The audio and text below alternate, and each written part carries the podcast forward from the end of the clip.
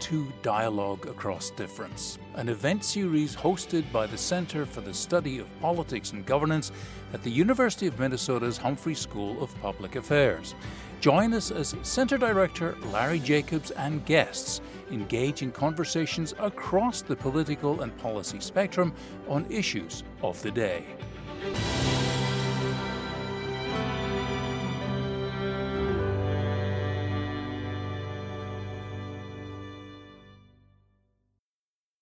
Greetings and welcome to today's program. Um, Professor Larry Jacobs. I am in the Humphrey School of Public Affairs and I work on politics. Um, I also direct the Center for the Study of Politics, which is very pleased to be partnering with the College of Liberal Arts Department of Economics and the Public Life Project to make today's event possible. Today's speaker is Professor of Economics Glenn Loury who joins us from Brown University, where he holds the Merton P. Stoltz Professorship of Social Sciences. Professor Loury joins us at a remarkable moment in the country and here in Minnesota. Um, he joins us in the wake of George Floyd's murder, um, wake of the outrage here in Minnesota, around the country, and really around the globe uh, regarding racial disparities. And he joins us with a remarkable career um, in, terms of his research. He's done seminal research raising questions about affirmative action. Themes in his research recognize anti Black discrimination, but he's also raised and made the case that the behavior among some Blacks uh, is dysfunctional um, and has prevented some Blacks from seizing newly available opportunities. He's made the very plain case that um, some Blacks need to take more personal responsibility for their behavior. He's also recognized, as he's made those arguments, the need for collective responsibility for what he describes as America's tragedy. Glenn Loury's research and his public comments demonstrate that there's not one script on the issues and debates around race, racial disparities, and the remedies for those. He's pursuing research and stirring debate that raises difficult questions. And this is evidence of a vibrancy in America it's not evidence of individuals being bad or flawed um, and somehow uh, being counterproductive. This is exactly what we need in America. We're uh, hosting uh, Glenn Loury's research and debate over comfortable, uncomfortable issues and contentious topics. I applaud the hosts of today's programs, and particularly the College of Liberal Arts Dean, John Coleman, and my good friend and sociology professor, Doug Hartmann, who directs the Public Life Project, which is bringing us today's uh, program. They are modeling the needed respect for contrarian views at the University of Minnesota. And so today's event is most welcome. Following Professor Loury's talk today, he will be joined by my colleague, um, University of Minnesota's professor of economics, Christopher Phelan. And Professor Phelan will be leading a question and answer with uh, Professor Loury. Um, you'll see at the bottom of your screen, there's a Q&A button. Give us your questions. It's really important for the conversation we're going to have today. Challenging questions, most welcome. So uh, become part of the conversation today. So without further ado, I want to welcome uh, Professor Glenn Loury uh, to Minnesota and to uh, present uh, his talk today. Thank you. Thank you very much, uh, Larry. Um, it's good to be with you. I'm just going to jump right into it. I'm uh, very honored to have been asked to give this lecture on the persistence of racial inequality in America. Why, I ask, the success of the 20th century civil rights movement notwithstanding, has Blacks unequal status in American society persisted into the 21st century. To think clearly about this difficult problem requires us to distinguish between the role played by anti Black discrimination, past and present, and the role of behavioral patterns to be found among some Blacks. I admit this puts a very sensitive issue starkly. I wish to chart a middle course here, acknowledging anti Black biases and insisting they be remedied while urging that we also identify the behavioral patterns that may prevent some people from seizing newly opened opportunities. I'm going to begin with a provocative claim. Structural racism, about which we hear so much these days, is an empty category. The phrase is used as both a bluff and a bludgeon. It's a bluff because it explains little while, in effect, daring the listener to notice. For example, when someone says structural racism is the reason why there are so many Black people in prison, a listener is being dared to reply, no, perhaps it's actually because there are so many Black criminals. And it's a bludgeon because its use involves rhetorical intimidation. Having demonstrated few cause and effect processes, it insinuates shadowy causes that are never fully specified. Everybody's simply supposed to know that racial disparities are the fruit of something called structural racism, embedded by an environment of white privilege, supported by that ultimate bugaboo, white supremacy. George Orwell would have recognized this kind of talk as a version of his newspeak, that is, using ambiguous and euphemistic language as a subtle form of political propaganda. History, I must say, is rather more complicated and more interesting than these just so tales would have it. The outcomes of concern here in the labor market, in the schools, and in the criminal justice system have multiple interacting causes People who insist that structural racism explains these disparities do not make arguments. Instead, they evince a disposition. They call us to solidarity while soliciting our fealty. They make they seek to compel affirmation of their systems of belief. In this lecture, I will sketch an alternative account. Now, I warn you, I'm an economic theorist, first and foremost. So my focus here will be conceptual, not empirical we economists need to specify an appropriate model for understanding long enduring racial economic disparities. And I aim to contribute toward that objective in the remarks that follow. As you will see, I do not mince words. I wish to draw attention to a contrast between two causal narratives the bias narrative, which argues that the root cause of persisting disparity is found in anti Black racism, and since racial discrimination causes racial inequality, it follows that we must reform society to achieve a level playing field. The focus there is on the demand side of the labor market, for instance. I think such reforms are necessary, but not sufficient. By contrast, the development narrative is concerned with how people acquire the skills, traits, habits, and orientations that foster their successful participation in our society. Its focus is the supply side of the labor market, and its premise is that those who lack the experiences are not exposed to the influences and do not have access to the resources that foster and facilitate their human development will, in general, fail to achieve their full potential. These two narratives, bias versus development, need not be mutually exclusive, of course. What is clear, however, is that they point in very different directions in terms of intervention and remedy. This tension between a focus on the demand side and the supply side factors to account for racial disparities is a very old theme for me. It is what led me to coin the term social capital in my doctoral dissertation at MIT. In doing so, I was contrasting that concept, social capital, with the more familiar notion of human capital. As you may know, human capital theory studies inequality via a conceptual framework that was initially developed to explain investment decisions by firms that focused on formal economics, economic transactions. I thought this framework was not adequate when applied to explaining persistent racial economic disparities. I believe my concerns then remain relevant today. I'll use some of my time here to explore these ideas more fully. My basic point was that associating business with human investments is merely an analogy, and not so good an analogy at that, when thinking about persistent racial disparities. Business investments are transactional. Human investments are essentially relational.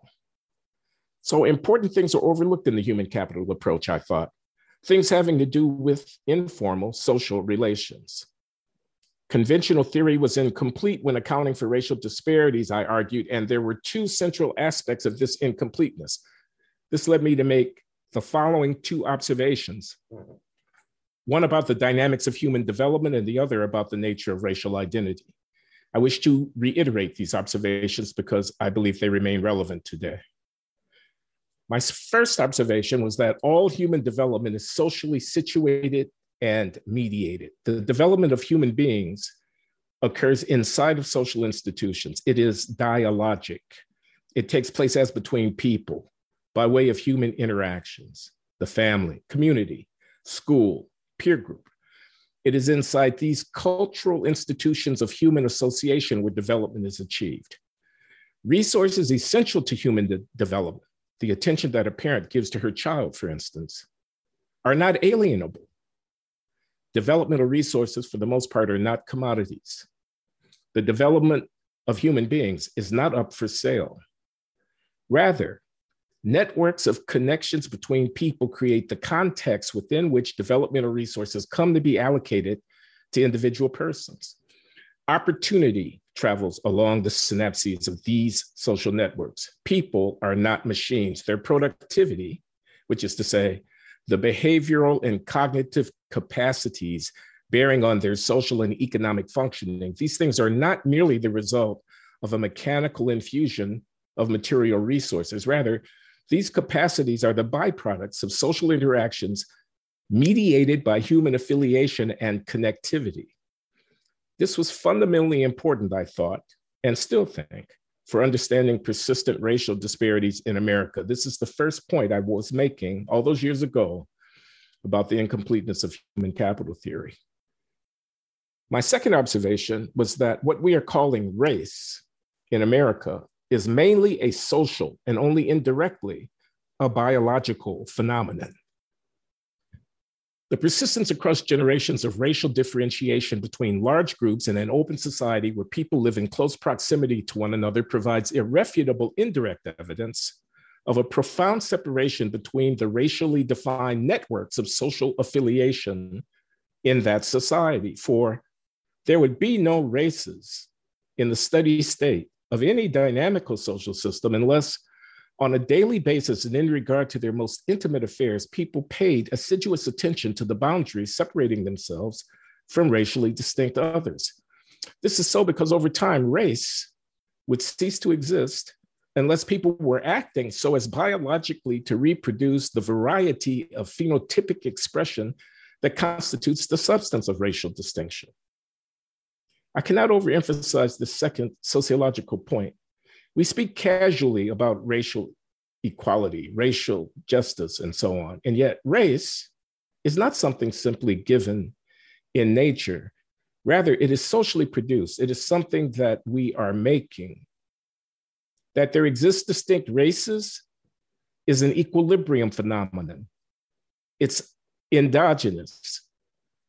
It follows that if the goal is to understand the roots of durable racial inequality in any society, we must examine in some detail those processes causing race to persist as a fact in that society.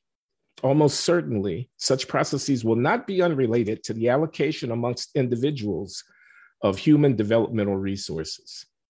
Here, then, is my second observation in a nutshell. We economists need to recognize the limits of our tools to account for durable economic disparities by race. The creation and reproduction of such inequality ultimately rests on cultural conceptions that people hold about identity and about the desire, desirability and the legitimacy of conducting intimate social relations with racially distinct others. And here I do not only mean sexual relations. Racial inequality is not just a disparity of material resources. Most fundamentally, it is rooted in the decisions all of us are making about with whom to associate and with whom to identify. Such, anyway, was the gist of my argument.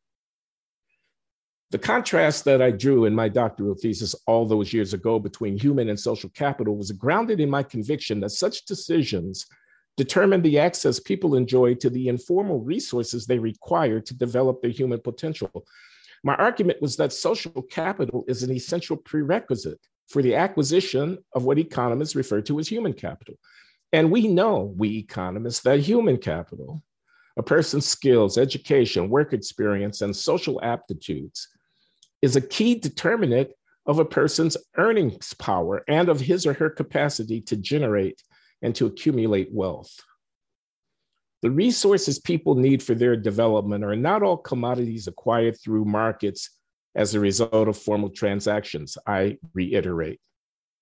Access to some vital resources are embedded in a person's social situation. For instance, the resource of a mother's attention to her health when her child is in the womb, or the resource of peers with whom one associates and internalizes the things they valorize, which then become important things shaping the choices one makes about the acquisition of skills, or the information one has about what is possible for one to achieve that derives from connections to others who have explored those possibilities. These things are all factors or inputs into skills production, but they are not commodities.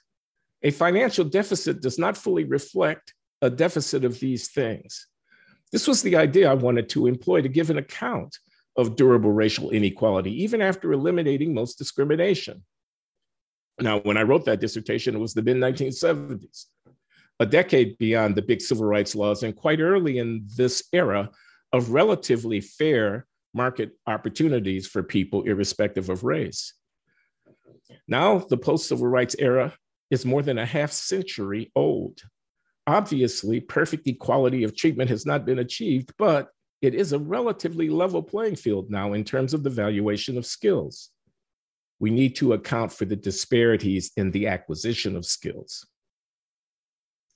So we can ask whether the racial disparities history has produced will necessarily wither away under this new dispensation. My answer is no, they need not, because the labor, credit, housing, and product markets are not the whole show.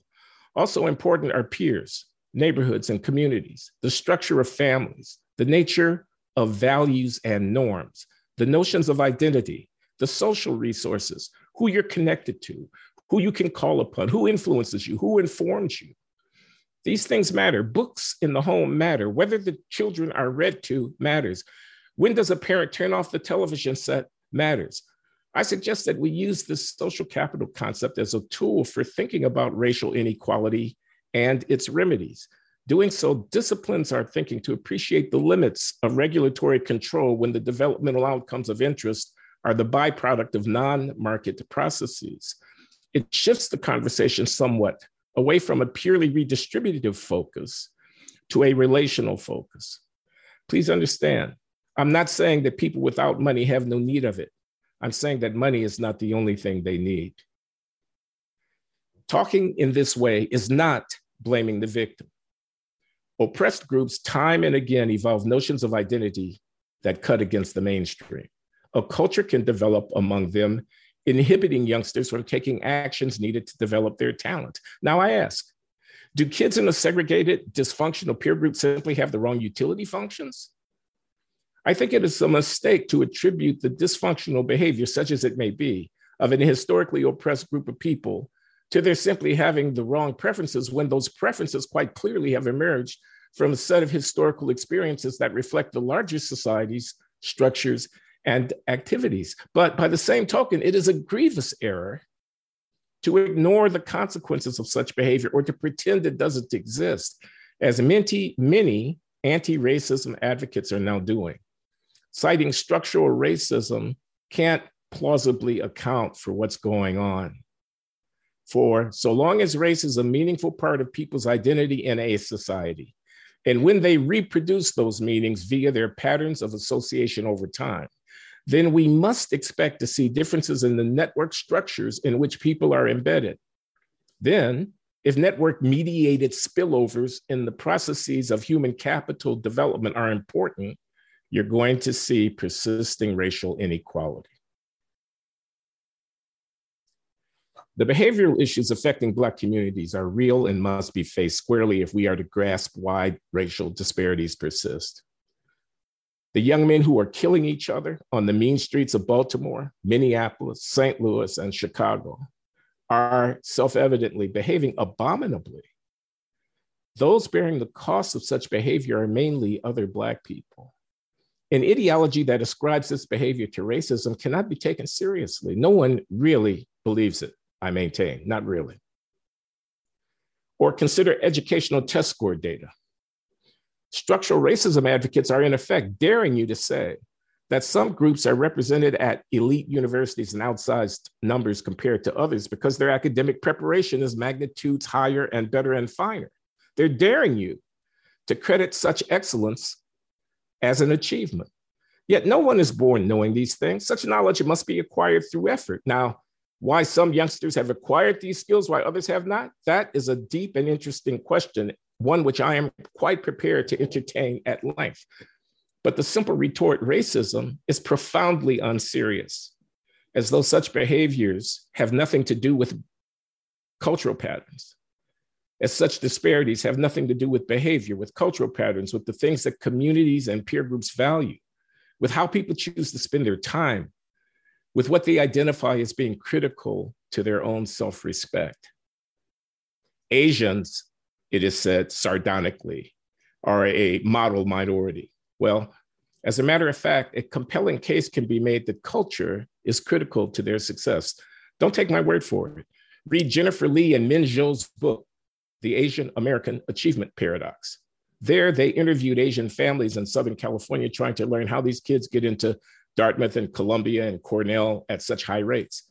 What they find is that these families do, in fact, exhibit cultural patterns, embrace values, adopt practices, engage in behavior, and follow disciplines that orient them so as to facilitate the achievements of their children.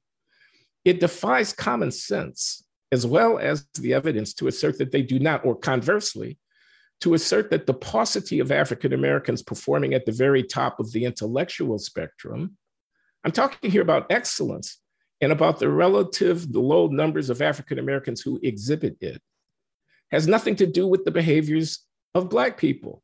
That such an outcome is due entirely to institutional forces. That, quite frankly, is an absurdity. Again, I maintain that no one could really believe it. Or consider this Does anyone really believe that 70% of Black American babies being born to a woman without a husband is a good thing? or is due to anti Black racism. How could a serious person think so? People say it, but I doubt that they believe it. In effect, they are bluffing. They're daring you to observe that the 21st century failures of some African Americans to take full advantage of the opportunities created by the 20th century's revolution of civil rights are palpable and damning. Yet these failures are being denied at every turn. And I maintain, again, that this is not a tenable position. The end of Jim Crow segregation and the advent of equal rights for Black Americans were game changers. That now, a half century down the line, we continue to face these disparities is shameful. It is a national, not merely a communal disgrace, I acknowledge, but the plain fact of the matter is that some responsibility for this sorry state of affairs lies in part with the behaviors of Black people ourselves. The structural racism crusaders refuse to acknowledge this. All of this is deeply problematic and ultimately contrary to the interest of Black people, rightly understood. When agency is taken away from a people, they lose the possibility of holding themselves to account and the capacity to maintain judgment and standards by means of which they can evaluate what they do. If a youngster who happens to be Black has no choice about whether to join a gang, pick up a gun, or become a criminal because, well, because society has failed him by not providing adequate housing, healthcare, income support, job opportunities, and so forth, then soon enough it will become impossible to discriminate as between those Black youngsters who do and do not behave in this way It becomes impossible, that is, to maintain within Black American society the judgments of our fellows' behavior needed in order to affirm our own expectations of right living. Because so goes the narrative, we're all supposed to be victims of anti Black racism. We're all suffering a common lack of agency, a lack of control over our lives, a lack of accountability for what we do. What is more, there is a deep irony in first declaring America to be systemically and essentially racist, and then mounting a campaign to demand that white America acknowledge their racism and act so as to deliver us from its consequences. For if indeed you are right that your oppressors are racist, why would you expect them to respond to your moral appeals? You are, in effect, putting yourself on the mercy of a court while simultaneously decrying that this court is intrinsically biased. Many structural racism arguments have this quality, preaching that American society is so unrelentingly determined to deny the humanity of Black people that we must never lose sight of the fact that we are hated, hunted as a species of humans. Don't believe the American dream, they say. Don't drink the Kool Aid. Don't buy the narrative. Don't believe the hype. This is an extremely disempowering idea. I want to now shift the gears a little bit and talk about reparations to Black Americans. It's a big issue, and I'm against it. I want to just give some flavor of what it is that I'm concerned about, which I think will reveal something of my larger outlook. I'm against it for a couple of reasons. First, I will note that when the Japanese Americans who had been interred by the Roosevelt administration during World War II were finally, in an act of Congress signed into law by Ronald Reagan, officially acknowledged to have been wrongly victimized. They were offered a token reparations payment. It was $20,000 a head, and it went out to 80,000 people, people who had actually been interred in camps. That's $1.6 billion paid out of the US Treasury as well it should have been paid. By contrast, there are 35 to 40 million African Americans. If we take 40 acres and a mule as a benchmark, and we bring it forward at a normal rate of return, we're in the many tens of thousands of dollars per head. Call it 100,000 a head. That's $4 trillion. That is, we have 40 million people receiving $4 trillion as compared with 80,000 people receiving $1.6 billion. Here's my point. To pay reparations to Black Americans would require creating a Social Security magnitude fiscal program in America based upon racial identity. That is a mistake for this society. It's South Africa esque. It would mean classifying people, enacting statutes, laws, and administrative practices based upon a citizen's race. America ought not to go down that path, even if the courts would allow it, about which I have my severe doubts. Of course, people are going to differ with that opinion, but such is the moral argument that I'd like to make.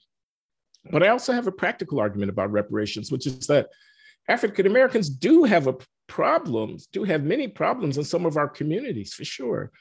We could enumerate them. I've already hinted at that. These problems are going to be with us for a while. They won't be going away overnight, and they appropriately deserve a sympathetic engagement by the polity as a whole. Dealing with these problems, which I admit are in part a consequence of our history of slavery and Jim Crow, will require an open ended commitment. So, in my view, it would not be the smartest thing in the world to cash our position out, so to speak, via transaction wherein Black people sit on one side of the metaphorical bargaining table with our moral capital, and America is on the other side of that table. And a transaction is in effect negotiated by means of which this debt is discharged. I do not want to commodify that tacit obligation. Rather, I would argue what we should do is take our chips and put them with the larger political initiatives that are aimed at creating a decent society here in the United States for everyone, whether that be on behalf of healthcare or housing or food security or employment or preschool education or old age security and so forth. I'm talking here about building out the American welfare state. Where it's sufficiently robust on behalf of everybody, most of the concerns that we have about racial disparities would be ameliorated.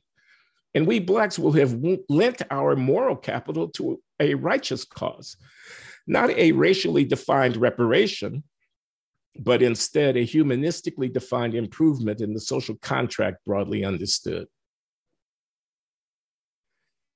Now, having gotten myself into hot water enough, I think I'll say a few words about affirmative action. Because the court is going to be hearing these cases in the current term, and we'll see what the court decides. But I will observe that we're 50 years down the line with these policies, a half century. It's a long time. Racial preferences have become institutionalized. And that causes me to have a concern. And let me just voice it directly. Equality of representation in the most rarefied venues of competitive selection is ultimately inconsistent with equality of respect when there are different performance levels between the populations in question. I'm talking about selection at the right tail, not talking about selection at the median of a population. I'm talking about the 95th percentile. My point is that there's going to be a post selection difference in performance of students by race if one has used different pre selection criteria when choosing them, so long as those pre selection criteria actually correlate with post selection performance. If these criteria, standardized tests, let's say, previous grades, advanced placement enrollments, quality of a writing sample, or whatever. If these indicia of qualification are not correlated with performance, then they should not be used at all when they have a disparate impact on a historically disadvantaged group. But presumably, such criteria are being used precisely because we all know that they are, in fact, correlated with post performance to some degree. That's why we use them to select among applicants who are all in the same racial group because we're looking for those who are the most promising applicants and because the criteria in question are the best information we have about that question. The context, if a graduate education, perhaps we're talking about the GREQ. If an undergraduate education, perhaps, perhaps we're talking about the SAT verbal. The context may vary. Uh, it won't be the same everywhere, but the criteria in question, to the extent that they are correlated, tell us something about how those being selected will perform after the fact. Now, if you use different cutoffs, and I invite you to look at the data produced in Discovery in the Harvard case, for example, to see the huge disparities in the indices of academic preparation characteristic of applicant populations by race to that university. That's just one window on this reality. It's somewhat opaque because institutions are not forthcoming with their data. We have different criteria of selection. They're going to be different post selection performance if the criteria are correlated. These are large samples. This is the law of large numbers. It's inescapable. What's the consequence of that? We're in the right tail now. Remember, we're selecting elites. The consequence of using racial preferences to promote representation of the disadvantaged in venues of high selectivity, I claim, is that either we acknowledge these differences in post admissions performance, or we don't. We cover them up by flattening our assessment criteria. We pretend that they're not there. This dishonesty can be stifling. My claim is that right tail selection plus racially preferential selection is ultimately inconsistent with true racial equality. It'll get you representation, but it will not get you to true equality. That is, to an equality of dignity, of respect, of standing, of belonging. You need something closely approximating parity of performance to get that kind of equality. But you've selected with racially differential standards into an activity which is highly competitive and elite, where it is known in advance that the criteria are correlated with post selection performance. As a result, you end up with racial disparities in performance after selection that you don't own up to. Thus, consider academic economics. There are not enough Black economists, I agree. We should be diverse and inclusive, I agree. Of the top 20 departments in the country, there should be at least two at every one of them. Okay, I'll agree to that. And they're not. We got to do better. I agree to that. Maybe I can agree with all of that, but if the way you're going to do better is to make criteria of selection into this rarefied enterprise of academic economics at the frontier in the top departments, dependent upon racial identity, you're not going to get equality. What you're going to get is Black mediocrity to some degree. Now, I know that it's unspeakable to say that there could be racial differences in performance, but I get letters in my inbox all the time. I'm a partner at a big law firm in New York. Here's what I can't say publicly. Please don't quote me. Many of our associates are of color and are not up to snuff, but we hired them because, well, because some of them are going to make partner here. And I shudder at that prospect. I've heard people say that. Now, here's what we ought to do instead we ought to devote our effort to enhancing the development of African American prospects such that when you apply roughly equal criteria of selection at the right tail, the numbers you get increase. We ought not to aim for population parity. That's a huge mistake. These numbers, various group shares of the available positions have to add up to one after all. How can you expect population parity in an enterprise when there are some groups that are overrepresented by a factor of two or three relative to their population? I don't have to name these groups, we all know who they are. You can't get population parity with equal criteria of selection when all the populations are not feeding in at the same rate in every activity. It's a mistake to try. I conclude that the permanent embrace of preferential selection by race in, in extremely competitive and rarefied venues is a historic error. I can understand the transitional use in the early years of the civil rights and, uh, revolution and so on, historically speaking. But this institutionalization of preferences by race is inconsistent with genuine racial equality. Indeed, I would go so far as to argue that achieving parity between identity based groups in society ought not to be a public policy goal at all. There's a fatal contra- contradiction at the heart of the argument for group equality of social outcomes. In my considered opinion, we ought not to expect this. We ought not to be trying to achieve it. Equality of opportunity, not equality of results, is the only defensible public policy. The dogged pursuit of equal results between racial groups across all venues of human endeavor is a formula for tyranny and yet more racism. Here's why. Identitarian arguments for group equality posit the existence of different groups Jews, South Asians, East Asians, Blacks, Latinos, etc and also affirms that these groups have identities which deserve to be acknowledged and respected. When someone tells me I identify as a member of Group X, I am given to understand that this is a part of their personhood, which warrants to be respected and given credence. So, groups are fundamental building blocks of society in this identity focused view of the world. It's not a matter of indifference which group one belongs to. We're in these various boxes. Groups matter. A group's culture and heritage matter to its members the music they listen to, the food they eat, the literature they read, the stories they tell their children. All of these things for the identitarians are important and they all vary across groups. On the other hand, group egalitarians pre- presuppose that absent injustice, there would be an equality of groups across every human enterprise. But how can that be? Because if groups matter, some people are going to bounce a basketball 100,000 times a month, and other people are going to bounce it 10,000 times a month. Some people are going to be drawn to books as a way of experiencing human culture, and other people are going to be more verbal and more spontaneous, or whatever it might be. There are differences between groups. Groups matter, after all. They're not all the same. They don't have the same, do the same things. They don't believe the same things. They don't think the same things. They don't spend their time in the same way. So now I have population groups that have their own integrity, expressing themselves in how they live, how they raise their children, how they spend their time.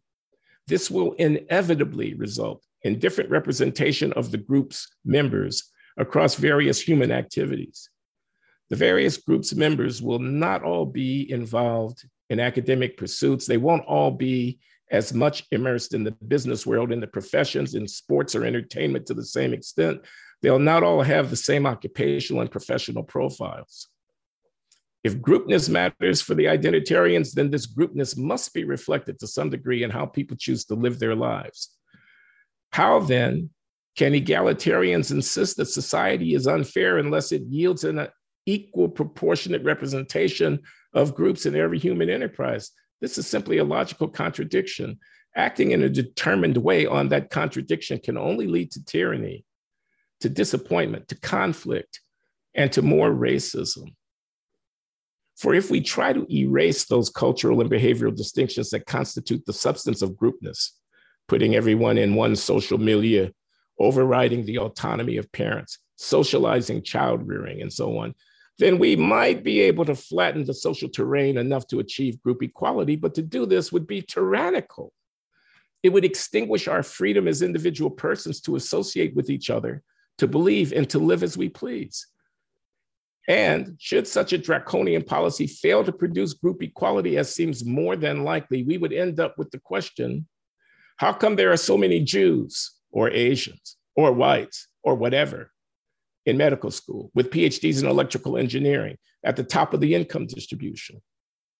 That is where identity based group egalitarian ultimately leads. There is no end to the quest for group equality, if indeed group identities are meaningful and persistent. The presumption of group equality in the face of group distinctions of social organization, culture, and values leads either to a tyrannical imposition of uniform standards in a vain attempt to tamp down the authentic expressions of groupness, or to endless finger pointing and suspicion whenever some group of people moves ahead or falls behind the pack in this or that arena of achievement. A treacherous presumption will haunt society that any disparity must reflect systemic unfairness that is a formula for perpetual conflict, not for social justice. And it is a temptation we should resist. Let me conclude. It's true that we Black Americans have been dealt a bad hand by history. However, that undeniable fact does not tell us how to live, how to move forward, or what to do. Life is full of tragedy and atrocity and barbarity. Life is not fair. The hard truth of the matter, I have argued here, is that we Black Americans have no alternative but to take up responsibility for our lives and to embrace the burdens of our freedom. No one is coming to save us. This, I say, is not fair, but it is true nonetheless. If we want to walk with dignity, if we want to be truly equal, we must realize that white people cannot give us equality. We actually have to earn it. Please don't be angry with me because I'm on the side of Black people here. Still, I must insist that equality of dignity and standing and respect and security of one's position within society, of the ability to command the recognition of others, these are things that, in the nature of the case, cannot be handed over to a group of people in response to political protest. These things must be wrested with one's bare hands from a cruel and indifferent world. We will have to make ourselves equal because no one can do it for us. Thank you.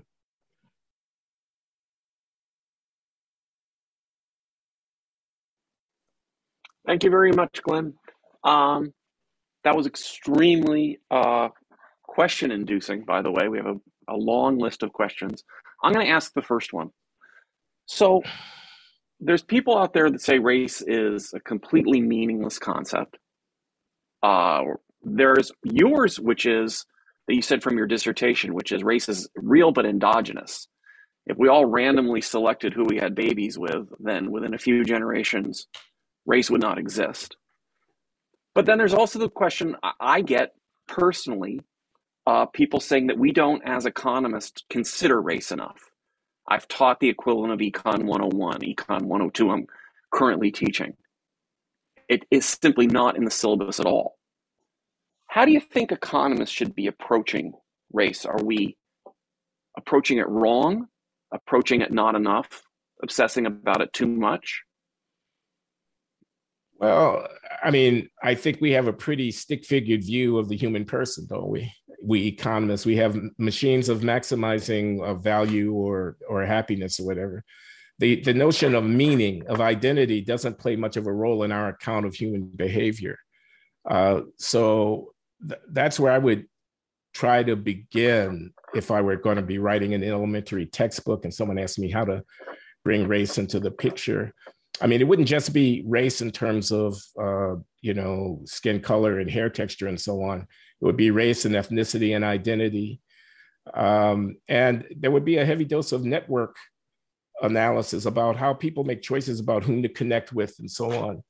Uh, the human capital spillovers, well, I'm referring to my talk now, but uh, the, the technology of the production of skills in which it depends a lot who you're uh, affiliated with and so on would matter.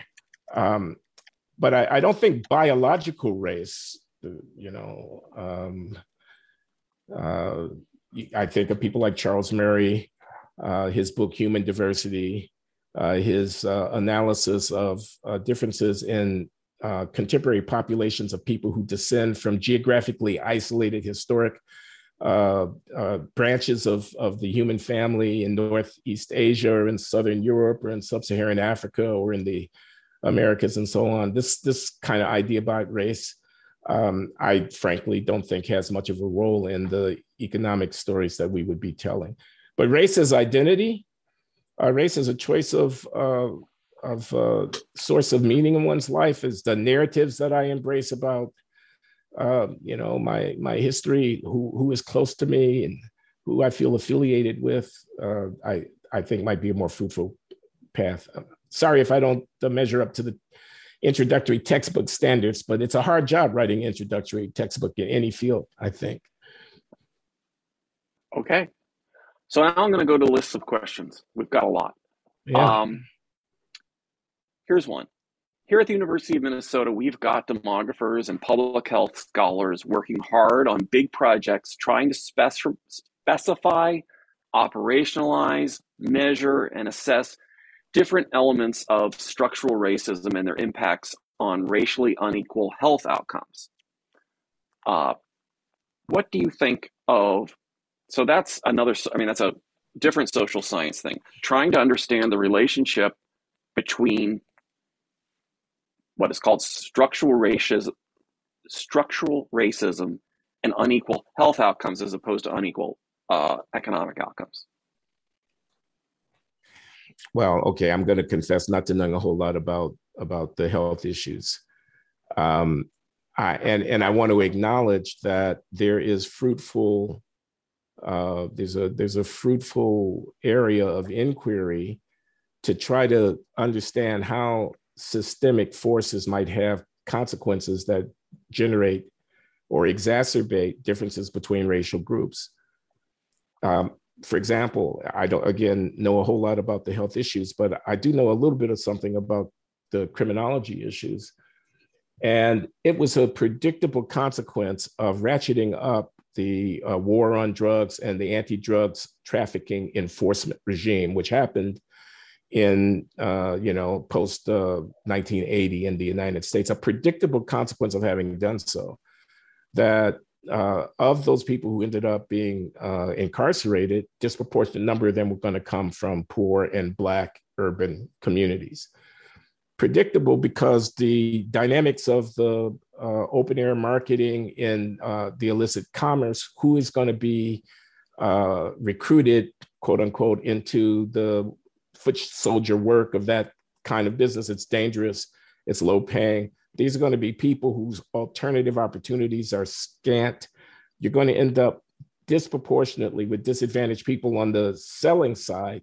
Then, if you have a regime that comes down hard on people who are selling drugs, you're going to end up with a lot of Black people greater than their numbers in the population, greater than their numbers amongst those who are drug users being, uh, being dragged into the uh, uh, uh, orbit of the criminal justice system.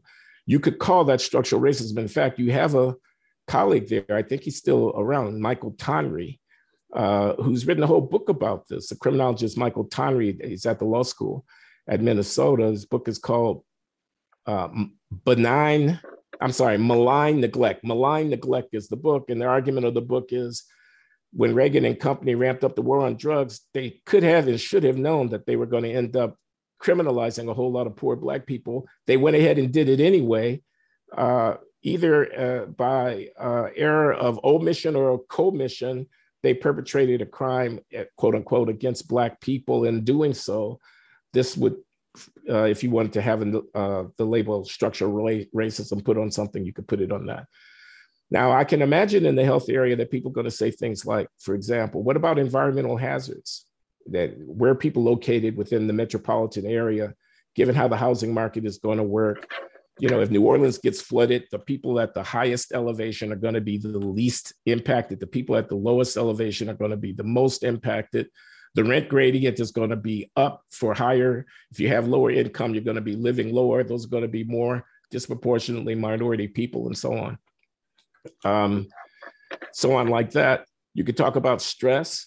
Uh, if you're in an environment in which there is a antipathy toward people of your kind, Black people suffering from racism, uh, passive or active, uh, they may internalize to some degree the consequences of these stressful environments, and that may militate negatively on their health. And you could call that structural racism if you want to. Uh, I'm not going to argue about the word.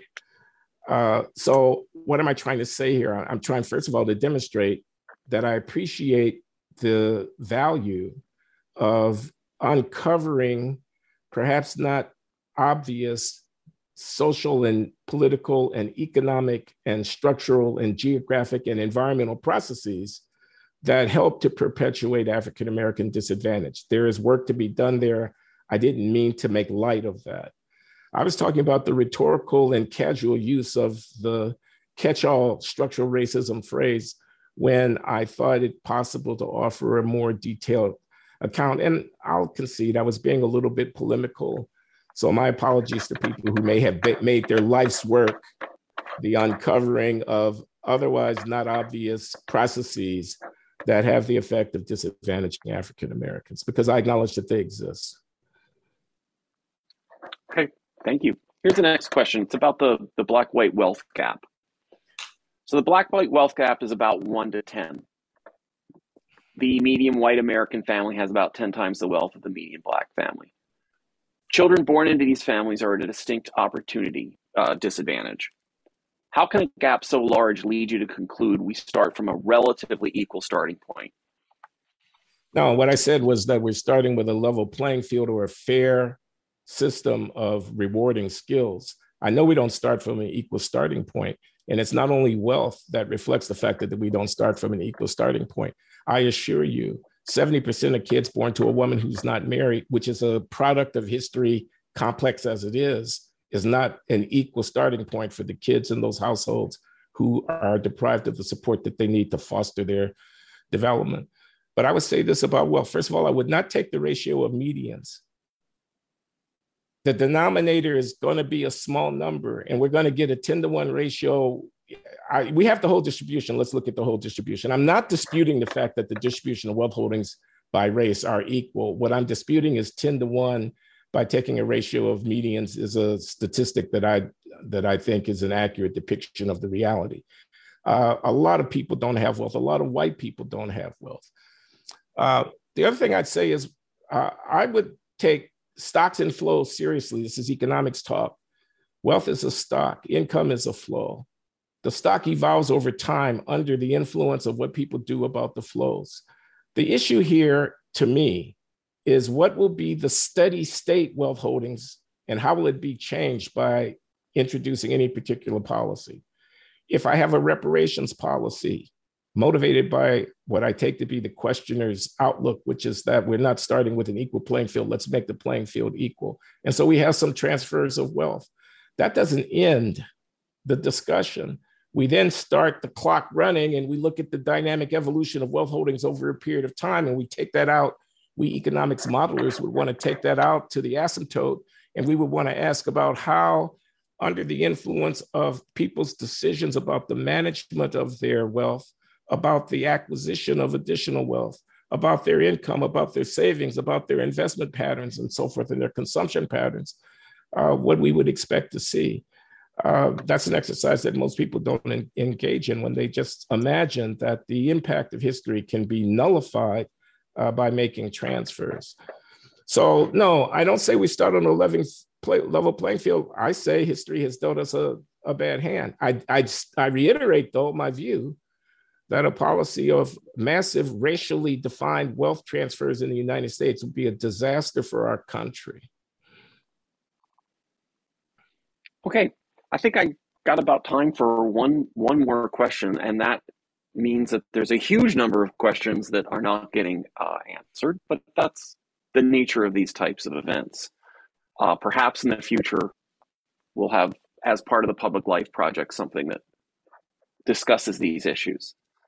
So somebody asks a question regarding individual versus, I, would like to know your intellectual structure for handling the difference between individual and circumstances, individual behavior and circumstances. So this person writes, do you think the negative behaviors of black people you mentioned, killing each other in the streets, joining gangs, etc., are at least partially due to the history of oppression against black people?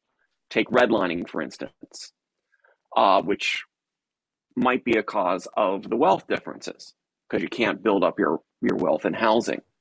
Um, how do you make the distinction between group differences and outcomes that are caused by individual behavior and group differences and outcomes that are due to uh,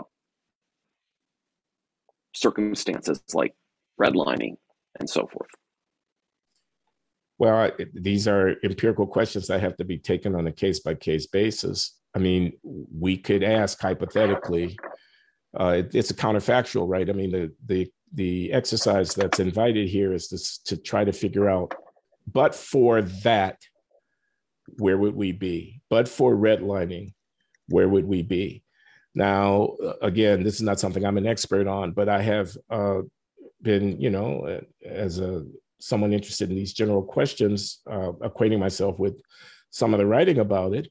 And my understanding, uh, for example, is that with respect to uh, the redlining issue, uh, there were an awful lot of whites who were also in areas that were designated as being, um, you know, uh, underwritten, risky, or low priority investments for loans. It, it wasn't only a racial policy. So I'm I'm I, I frankly think that the the claim that but for redlining there would be uh, a substantial uh, change in contemporary wealth holdings among blacks remains to be demonstrated to my satisfaction. Uh, the racial disparities in wealth holdings would have to, if you were going to do the counterfactual analysis that I'm suggesting, take on board the fact that white wealth as well as black wealth were adversely affected by redlining policies on the observation that people living in areas that were redlined were uh, also white. In, in, fact, I think uh, substantially more of them were white than black. But I, but I don't want to get mired down into the details. I want to acknowledge that you know history casts a long shadow. Of course, that's true. Um, it doesn't answer the question to observe that uh, for example, behavioral patterns, maybe the family structure issues that I was calling to was calling attention to were influenced by history. It doesn't answer the question of what to do about them now. Um, pointing out historical causation doesn't give me uh, a, uh, a, recipe for how to manage a con- contemporary uh, situation. If we're looking for uh, blame to assign, I'm quite prepared to put a lot of the responsibility for the conditions that I was uh, lamenting on uh, the history of racism and uh, anti-black uh, behavior. I'm, that's okay with me. I, I'm not, like I said, it's not blaming the victim to observe that these things are the case. But having said that, having said, for example, that this is on the argument of people like Orlando Patterson, the sociologist at Harvard, um, who talks about, uh, he's got a book, Slavery and Social Death, where he talks about the uh, history of slavery in the United States, amongst other things. And uh, he, he believes strongly that uh, the family structure issues in contemporary African American society can be traced to what he calls natal alienation, which was a feature of the regime of African slavery in the United States, the separating of bonds between the generations within family and so on because the master could sell off the children or he could rape uh, the the woman who is the mother of the children, or whatever it might be.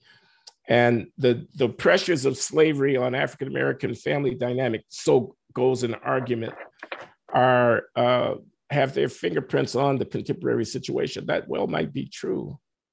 It is of very little value in prescribing what it is that one does about it, or in assessing the contemporary consequences of that historical legacy. Okay. Well, Professor Loury, we've reached our time limit. This has been an extraordinarily uh, interesting and provocative hour. Uh, so I'm simply going to give you my great thanks for sharing it with us. Uh, I do want to thank the uh, the Center for the Study of Politics and Governance, uh, my own department, and the Public Life Project. So the Public Life Project is a effort by the College of Liberal Arts to try to create conversations where people who disagree greatly on things are able to discuss them politely and get progress. Because Mean, this is something that Professor Loury has has talked about. We and we have to be very good about thinking of all ourselves as being in the common. We need to create mechanisms to discuss things productively. And I think this has been a perfect example of that. And so, again, thank you so much, Professor Loury. My pleasure.